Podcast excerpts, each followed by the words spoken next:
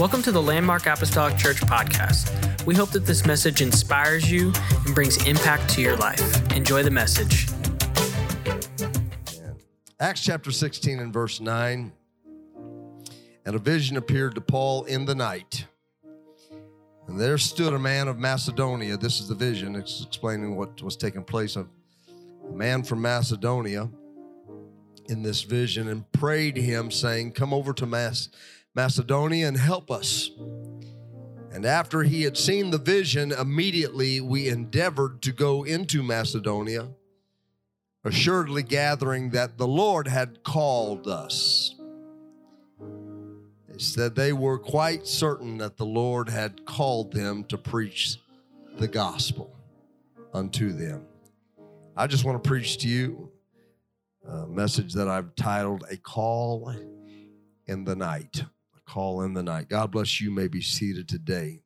Thank you so much to our musicians and our singers today, setting the tone for this message. Amen. Exciting times in which we live. I'm very excited about what's going on, the things that are taking place here in our church. I want to start off by asking a question. I, I, don't know why I do this so much, uh, but it just seems to be the the way that uh, I tend to lead off a lot of my sermons or lessons with a question Do we have any light sleepers in the house?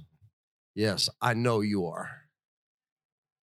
Okay, quite a few light sleepers. The, the slightest sound and you're up.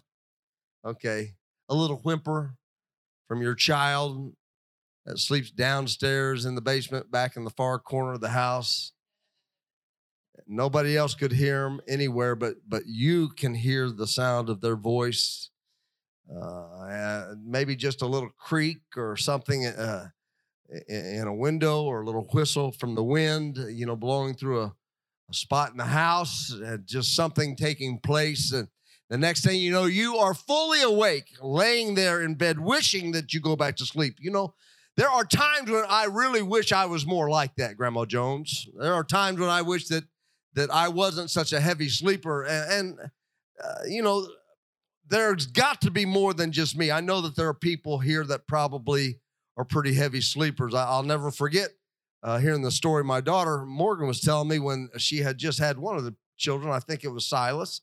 And, and Christian was up there being the loving, caring husband that he was uh, in the hospital. And, and she she had the, the child and, and she needed something and he was passed out she said, Dad, I had to throw something at him just to try to wake him up, and, and I couldn't get him awake. He's a heavy sleeper, but I can't say much about it because I am pretty much the same way. And when I talk about being a heavy sleeper, I'm talking about mouth gaped open, you know, uh, uh, waking up in a puddle of your own saliva, heavy sleeper. Okay, I got I got at least one more just like me. I mean, when I'm out, I'm out. I'm typically a good sleeper. That not much wakes me up, and it, it honestly it helps that I'm kind of hard of hearing. You know, I pull these things out at night most of the time, so I don't need to hear what's going on around me. We turn a little fan on and and uh, have a little white noise going. I pull the hearing aids out, and, and uh, I have a little tinnitus. And people say, "Doesn't that bug you?" But I'm blessed with with good tinnitus. My tinnitus, somebody says that ringing in your ears. Well, mine really doesn't sound like ringing. My my my noises that go on inside of my head, maybe it's not tinnitus at all. Maybe it's just noises inside of my head. I'm not sure. That's yet to be determined. But the sounds that I hear are much like night sounds, uh, like uh, uh, crickets and tree frogs and stuff like. So when I pull these out and I hear that little sound, uh, the tinnitus going off in my ears, it's actually quite comforting. Doesn't drive me crazy. I can close my eyes and just feel like I'm sitting out along a, a creek bank somewhere out in the middle of the woods listening to the night sounds. It's okay. It, it, it, it, it's soothing to me. And so most nights I'm sound asleep and I don't wake up. I can drift off quick, usually exhausted by the time I, I lay down in the evening time to go to sleep. And I can fall asleep very rapidly. My wife gets a little jealous of that. she can be talking to me mid sentence, and next thing I know, or next thing she knows, I don't know anything after that. Next thing she knows, you know, she she can tell by the way I breathe. That's a polite way of saying you snore. She said, I can tell by the way that you breathe. Yeah, I'm blowing the, the curtains off the windows, snoring. But she loves me, so she doesn't try to embarrass me. So I can tell by the way you br- breathing that you're you're asleep. Uh, and so typically at night I'm out. I'm out cold. There's not a whole lot of things that will wake me up in the middle of the night, but but there are just a handful of things that will rattle me out of a sound sleep. And it, one of those things is a cry for help. Now, there's a lot of things. I, thunder really doesn't wake me up. Lightning really doesn't wake me up. You know, uh, wind doesn't wake me up. There could probably be a tornado take the roof off our house, and I would be sound asleep. You might find me in a tree someplace, still laying on top of my mattress, still snoring and, and still sound asleep. I would probably wake up for that, to be quite honest. But but a cry for help is one of those things that something goes into the subconscious and alerts something inside of me, and I will sit straight up in bed, eyes wide open, because somebody is calling for help.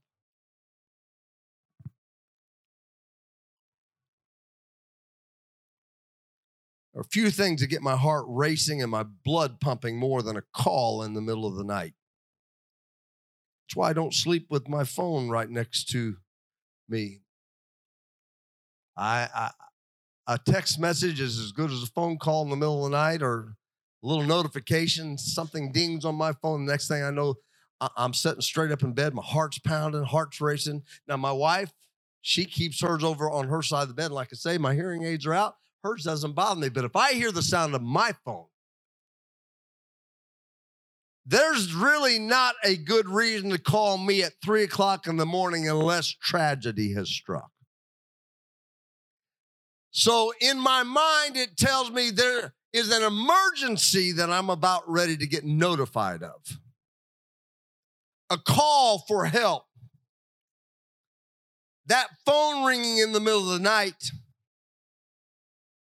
is a plea for help. There was a, a night not too long ago where it's about 3, 3.30 in the morning. And, and I hear the doorbell ring. And I, my first response, I mean, I woke up and I heard it ring and I thought, that stupid doorbell, it, it's, it's going off by itself. And then it rang again. And I, I got up and I, I went to the door. I didn't even look out the window. I just went to the door and, and I opened it up, and there was this little seven or eight year old little boy standing outside of my door in the middle of the night tears running down his face. He can't hardly speak where I can understand what he's saying. He's crying so hard. He's scared. He's crying out. He said, Can you help me? I don't know where my mother is at. I was wide awake. His plea in the middle of the night, something grabbed a hold of me. I didn't just shut the door and say, Sorry, kid, I got to get my rest. I'm going back to bed. I told that little boy, I said, hey, step on inside. Come on inside. I went and woke my wife up. She got herself prepared and came in. I said, This little child doesn't know where his mama is at. And so we began to try to ask some questions and settle him down and calm him down and tell him it's going to be okay. We're, we'll take care of you. We'll make sure everything is all right. Don't you worry. Got him calmed down enough to where we could understand what was going on. There is something that will wake you straight up in the middle of a dead sleep. Something about a cry for help. I think that will wake even the heaviest of sleepers up. Or times when God will call you out of a dark place of the night and lay a mission right in your lap that you may not have expected to come your way.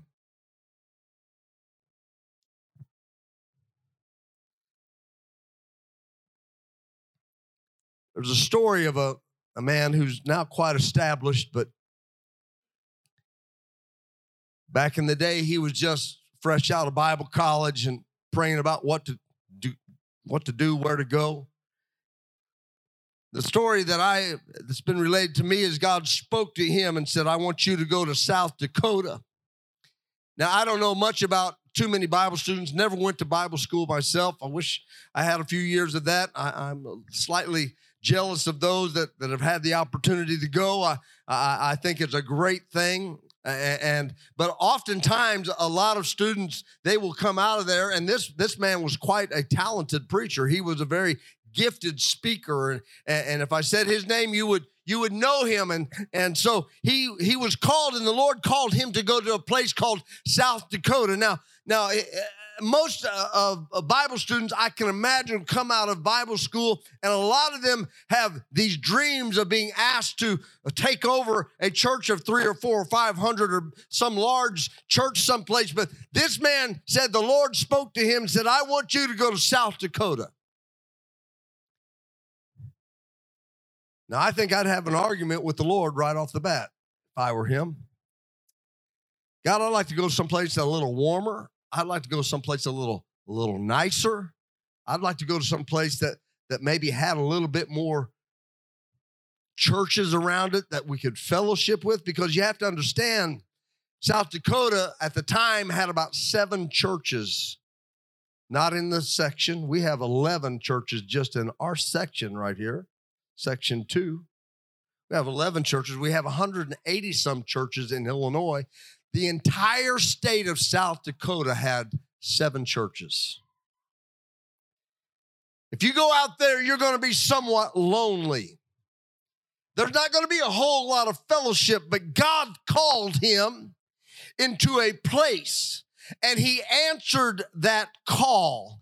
Amen. South Dakota Amen. And they got out there and it didn't seem to go like maybe what you think it would. And a lot of times, being a gifted orator and, and a great and anointed preacher, you can go and speak in front of thousands, but God will take somebody who can speak in front of thousands and take them and put them in a place where they have to speak one on one.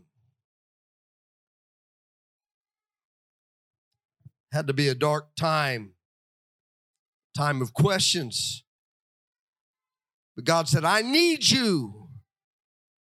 I called you.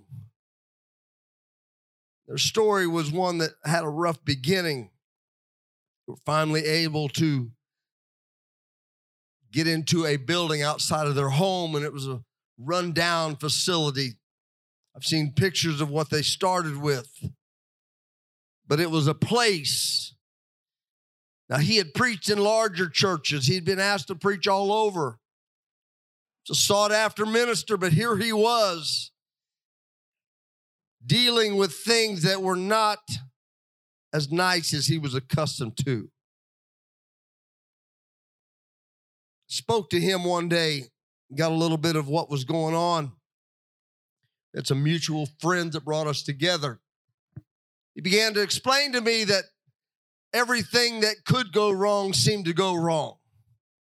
They had all kinds of problems with their church, and there was a lot of stress that was taking place in, inside of the church. And of course, we know that stress inside of the church can sometimes create stress inside of the home, and and and there began to to be some stress related things taking place there and and the relationships had some problems going on with them but even though the call sometimes felt a little faint sometimes it was hard to remember sometimes there were days when he had to step back and say god are you sure that was you that spoke to me and called me here? Even when he had some doubts he just kept putting one foot in front of the other. He kept going forward. He didn't move back. He just stayed in in the fight. Amen. Just because, somebody hear me right now, just because things are difficult doesn't mean that God doesn't have you right exactly where He wants you. Sometimes He'll put you in the middle of a dark place because He needs some light to be shined into the darkness.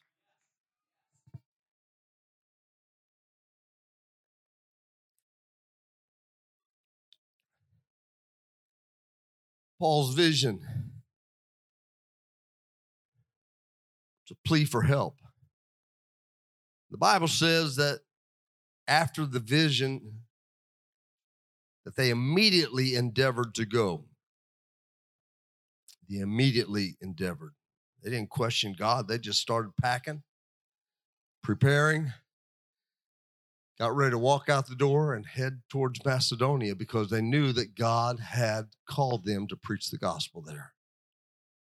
Now, that word endeavored means simply attempted. They attempted to go to Macedonia. Sometimes we have to understand, you know, God will put a whole a, a, whole dramatic event in a matter of just a chapter or two. And and we don't see all the timelines and everything that it took but we do know something about this story and that is that as soon as the vision had finished that they began to attempt to go to Macedonia.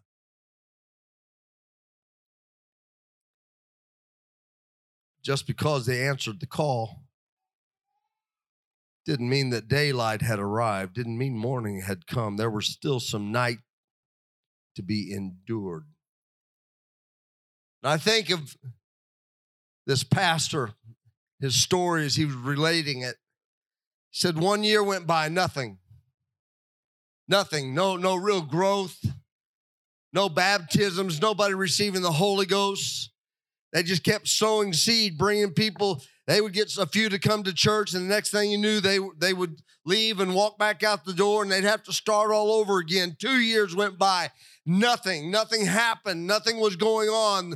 Eh, it wasn't a problem with his preaching. It wasn't a problem with his message. It wasn't a problem with his personality. There was just some night that they were still going through. But even though God had called them in the middle of their night, amen, God had called them to attempt to endeavor to go and answer the call. Didn't mean that they could wait until morning time. They immediately began to do the work that God had called them to do, even when they weren't seeing the results that they expected to see.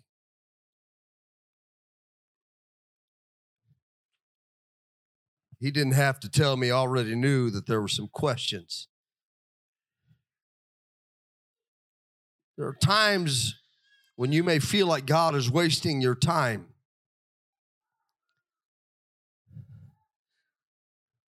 Where you're spinning your wheels. God has spoken to you, God has talked to you, and, and, you're endeavoring to do your best to follow Him, but it seems like nothing much is happening. It seems like everything is against you. It seems like the moment after you got baptized in Jesus' name that everything fell apart in your home life or the moment that you came up and got that great blessing in the altar, that you walk out of here and you go home and everything just seems to fall apart. Anybody else besides me ever felt that way? You know you felt heard from God. You know you felt God's presence. You, you know that He's spoken to your life and you're willing to do what He's asked you to do, but it just seems like there's a whole lot of nighttime left. Not a whole lot of victory.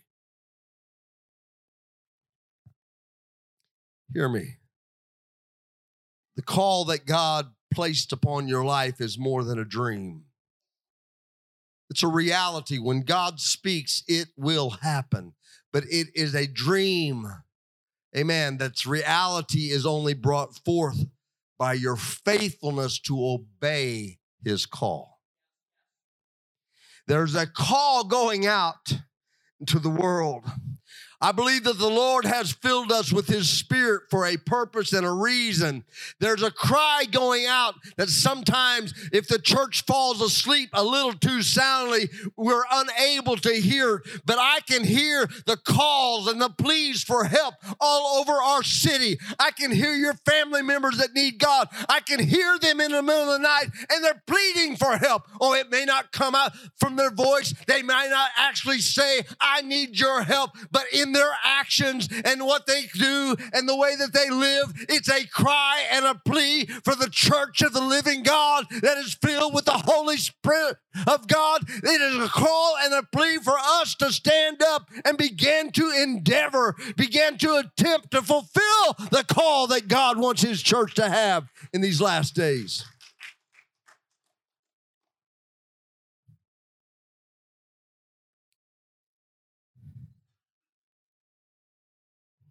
They began to endeavor to go to Macedonia. Still night, still night, but morning's coming.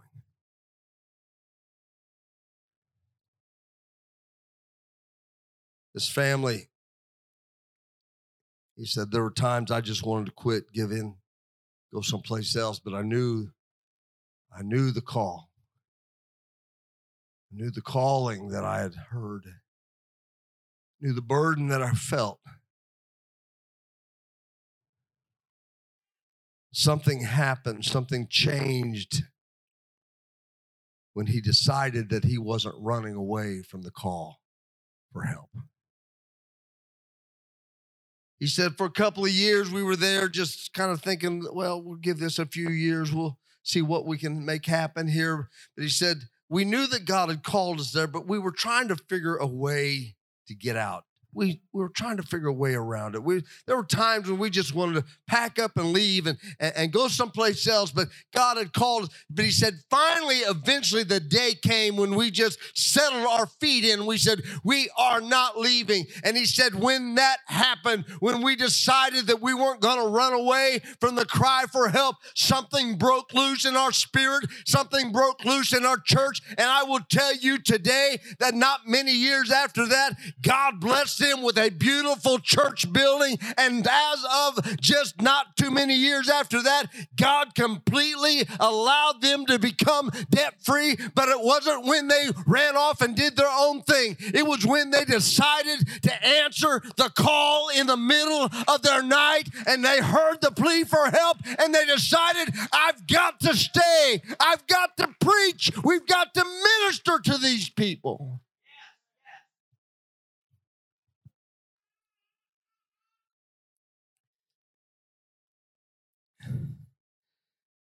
Listen, God doesn't usually see how you'll handle success until He first knows how you can handle defeat.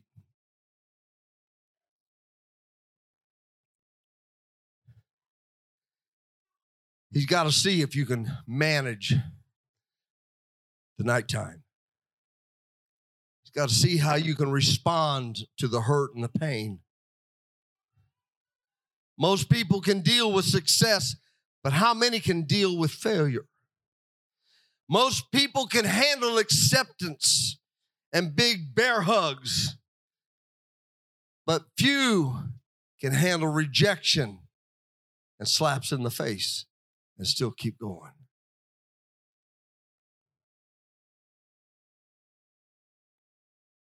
Here's my point today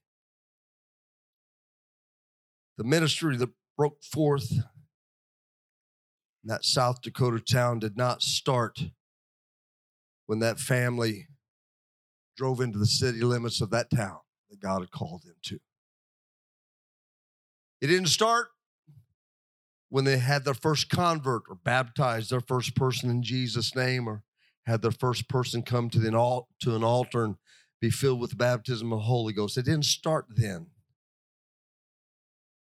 See, those are all things that are byproducts of something that, ha- that happened way back before they ever hopped in their car before they ever researched the town, before they ever drove there and visited the first time, before they ever knocked on the first door or ever sent out their first invitation, before they ever spoke to a single person, long before any of that happened, long before they were in a beautiful church building that they're in now, filled to capacity, having record breaking attendances, long before all of that. All of those things are beautiful. They're all wonderful, but they're simply a byproduct product of somebody that stood up in the middle of the night and said, I hear you, God, and I'm going to follow what you're telling me to do, no matter how dark the night is, no matter how much night is still left. I'm going to keep serving you. If I'm rejected, I'm going to keep serving you and answering your call, even if people don't want me around. I'm going to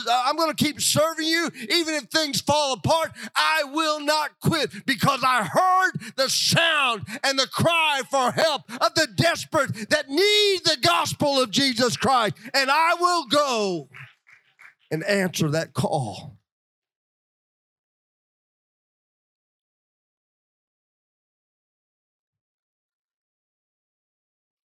My wife and I took a hike many years ago in the mountains of Tennessee. It was a,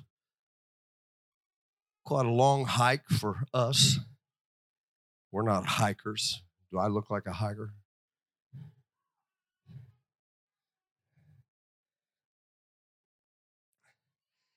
We took with us a bottle of water. We didn't realize how difficult the trail was going to be, how long it was going to be, and it wound around up down over rocks. It was rough and roots sticking out everywhere. And finally, we got down to where we wanted to be and stayed there for a little while. Enjoyed the view, the waterfall, Abrams Falls. Uh, maybe some of you have been there in Gatlinburg, Tennessee area up in there. I don't know, it's about a five mile hike like I said, we're not hikers. We, we didn't prepare. I didn't pack lunches. I didn't. We took one bottle of water, which was not nearly enough. Started eyeballing each other. Which one of us is going to be the weaker vessel?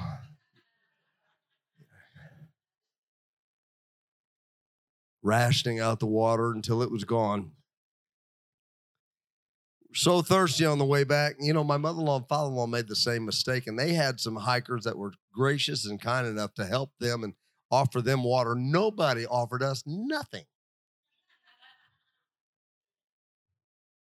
But the one thing that was there was there, there was a, along this trail, most of the trail, alongside of one side of it or the other, there is a, a beautiful stream that flows down off that mountain and it comes down and the water is crystal clear. And so we were getting kind of desperate. And so we still had that empty water bottle. Uh, we looked at it; it was mocking us, you know. And, and, we took that empty water bottle, and I went down into that in that river stream, and I took it, and I I I, I said, "Well, here goes nothing. You know, we can die of something. I guess we can die of salmonella or whatever comes in the water. I don't know what it is. You know, some bacteria or something that that that would." Uh, kill us or, or we can die of thirst. I'm going to take my chances with the water. If I die, I'm going to die not thirsty. Okay. And so I, I put the water bottle down the stream and and uh, and we had some water to get us back. I don't think actually I'm I'm being a little dramatic here. I don't think we're even close to death at all. We probably could have made it a couple more hours, maybe. We're just a couple babies, you know, thirsty.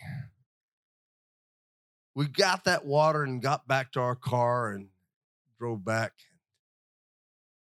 See, the thing about the water is that we were just getting some of that water, but it originated someplace way up on that mountain. That water, as it flowed, it went down that mountain. It watered trees. It watered vegetation. It, it, it, it made sure the animals on that mountain had something to drink. And then, out of God's pure, gracious mercy, it allowed us to, to get some of that water. But that water did not originate right where we were at, it originated from someplace higher.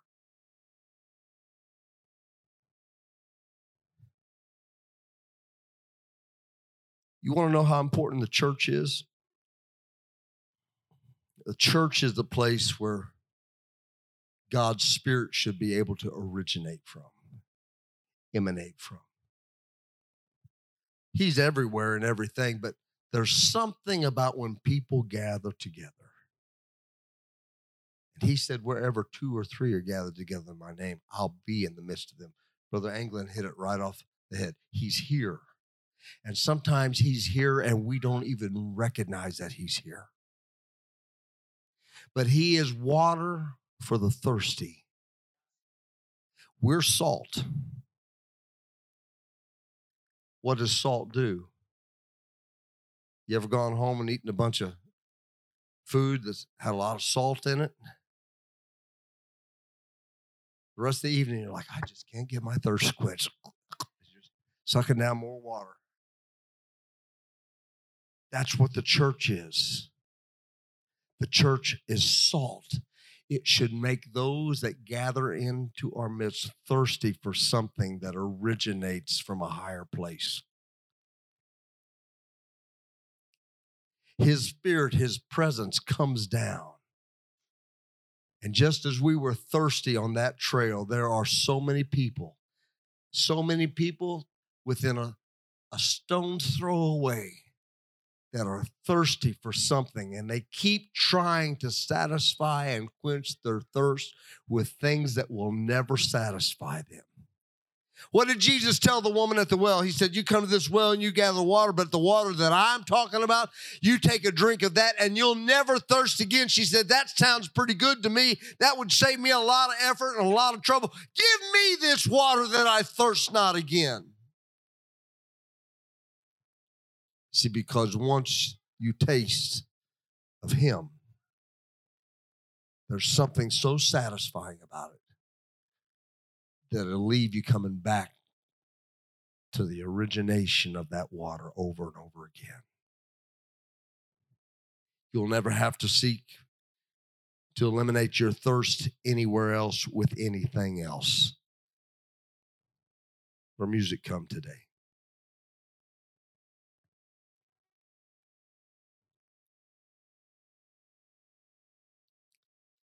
A man stands before Paul that he has never met, pleading with him for help. And the Bible says that immediately they began their trip to make their way to Macedonia. But verse 11, if you read it, tells us that before that they could go, they had to be loosed from Troas.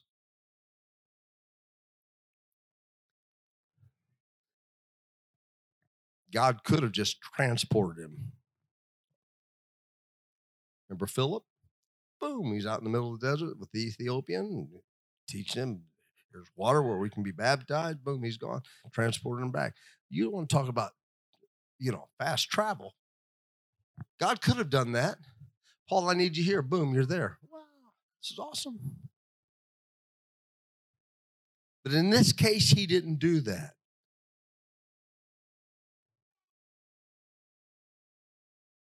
The word of god finds it important enough to tell us that before that they could make their way to macedonia they had to be loosed from troas. This morning i, I just want us to understand that whether it be on a a church level or an individual level that when God calls you to a specific place, God calls you to a specific task, God gives you a vision for something greater, there's usually a few things in your life that you have to let go of. You've got to be loosed from before you can continue forward in God. See, there was a call for help, but the call for help was not in Troas where they were. It was a call to go someplace different. And before that they could be effective in Macedonia, they had to be loosed from Troas. Would you stand today?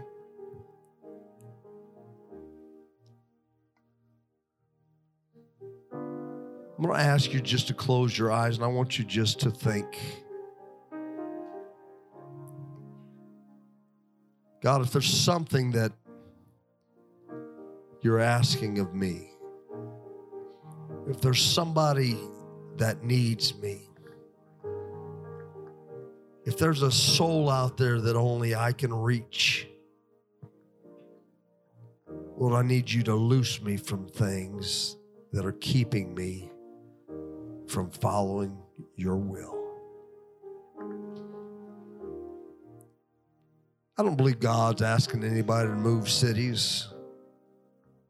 I don't think he's asking you to pick up your belongings and sell your homes and all your goods and move away someplace. But sometimes the things that we need to let loose of are as simple as pride, fear, anything that needs to be let go of that's keeping you hostage right where you're at. Who's the family member that needs you to make the phone call, but they offended you years ago? You've just kind of cut them off, and the Lord has been speaking to you about that.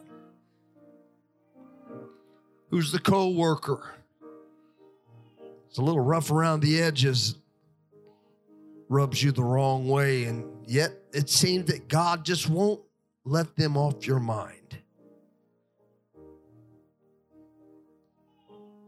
What is, what is it that you need to let loose of before